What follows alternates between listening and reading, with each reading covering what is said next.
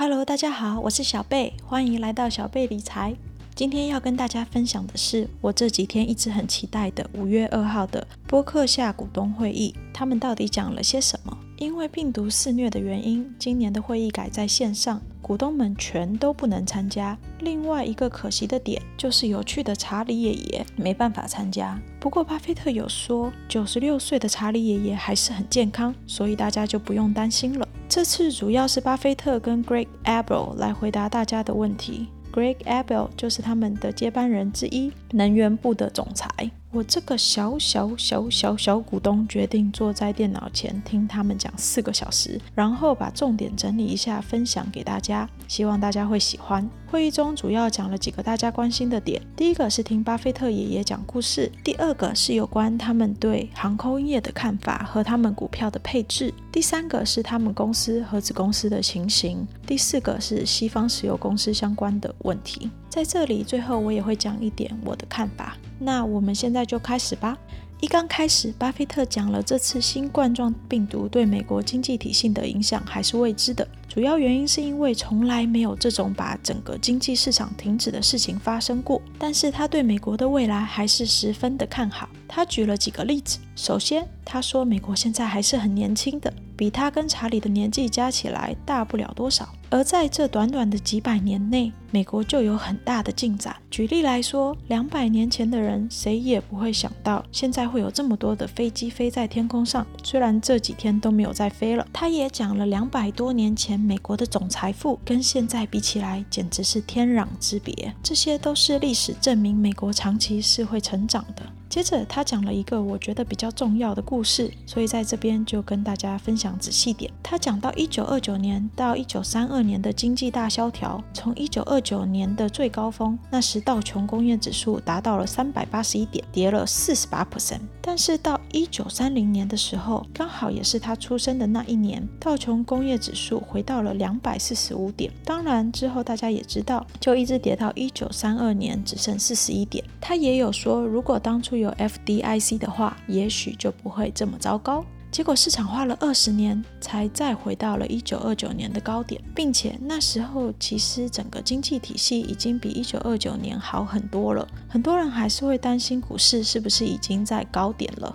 当然，现在回头来看，大家都知道，后来美股就一直成长，所以长期来看，他一直强调说不要看空美股，因为以历史的角度，美国是会成长的。但是目前他也不知道，而且他说也没有人会知道市场会怎么样，所以他建议大家买股票是买公司，要买自己喜欢的公司，心情要像是买地一样，不要天天的让别人影响你，告诉你是会涨还是会跌。好。故事大概就这样讲完了，接着他就开始讲财报了。这张表格大家可以看到，波克夏在 Q1 的时候买卖了多少股票，还有子公司的盈利有多少，以及他们的投资情况。大家可以看到，他们二零二零年 Q1 的营收还是有成长的。当然，投资的面额是很惨啦。不过，巴菲特也说 Q2 的盈利会变得很少哦。我想这也是大家可以预期的。再来就是讲他们的现金了，他们有将近一千三百亿的美金，所以看来他还没有把这些钱放进股市里。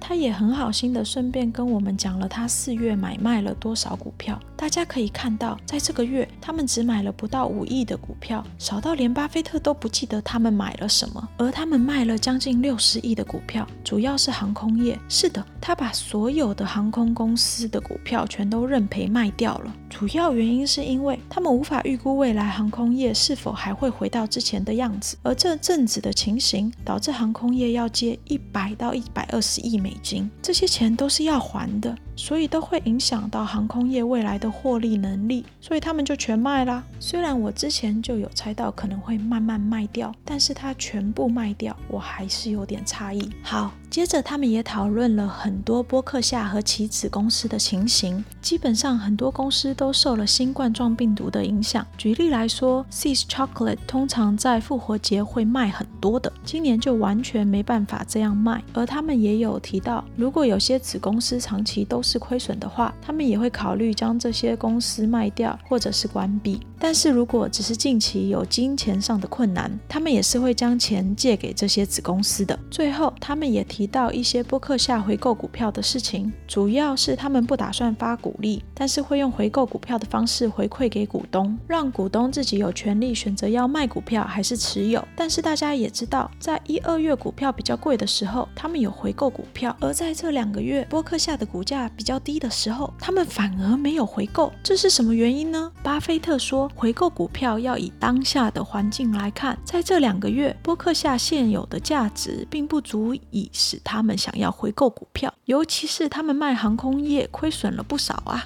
呵呵，老爷爷还真的很愿意自损啊。他们是觉得现在有现金是更好的选择。关于投资，他也有提到，他还是觉得投资指数型基金是比较好的选择，特别是 SP 五百。总之，看好美国一直成长，SP 五百的指数基金就是好的选择，并且这五年、十年的表现比波克夏还好。虽然他们希望长期来看波克夏会更好。不过这谁也不敢保证。再来就是讲大家有兴趣的石油问题，基本上他讲的非常简单，就是他那时候帮助西方石油公司收购阿纳达科石油公司的时候，并没有想到石油会跌到谷底。如果石油长期在二三十元打转的话，石油公司将会有很多很不好的债。对股东不利。简单讲一下，不好的债就是利率高的债，这些都会影响未来的获利。在这里，他们也讲了一些我觉得挺受益的观念，也分享给大家。主要就在讲成本问题。一个营业成本很高的公司，像是石油类啊、航空业啊，通常利润会比一个营业成本低的公司差。他在这边举了一些例子，像是 Seas 巧克力、网络公司，还有保险业。但是营业成本高的公司，通常比较能抗通货膨胀。主要是因为他们持有实质的产业。好啦，四个小时的会议，简单来讲就是这些。看完了这个股东会议之后，我真的很佩服巴菲特爷爷的耐力，我自己看到都有一点头痛，他居然可以一直讲。另外，我自己是有点更加不看好近期的股市和各公司的成长空间，主要原因是因为这阵子美国经济体系停摆，许多公司开始有债务上的问题。因而开始举债，也有公司开始倒债，这些都会影响未来成长。不过，就像巴菲特说的，我也不敢看空美股，毕竟我是比较保守的。而且，目前市面上流动的现金和人们疯狂的程度是无法预测的，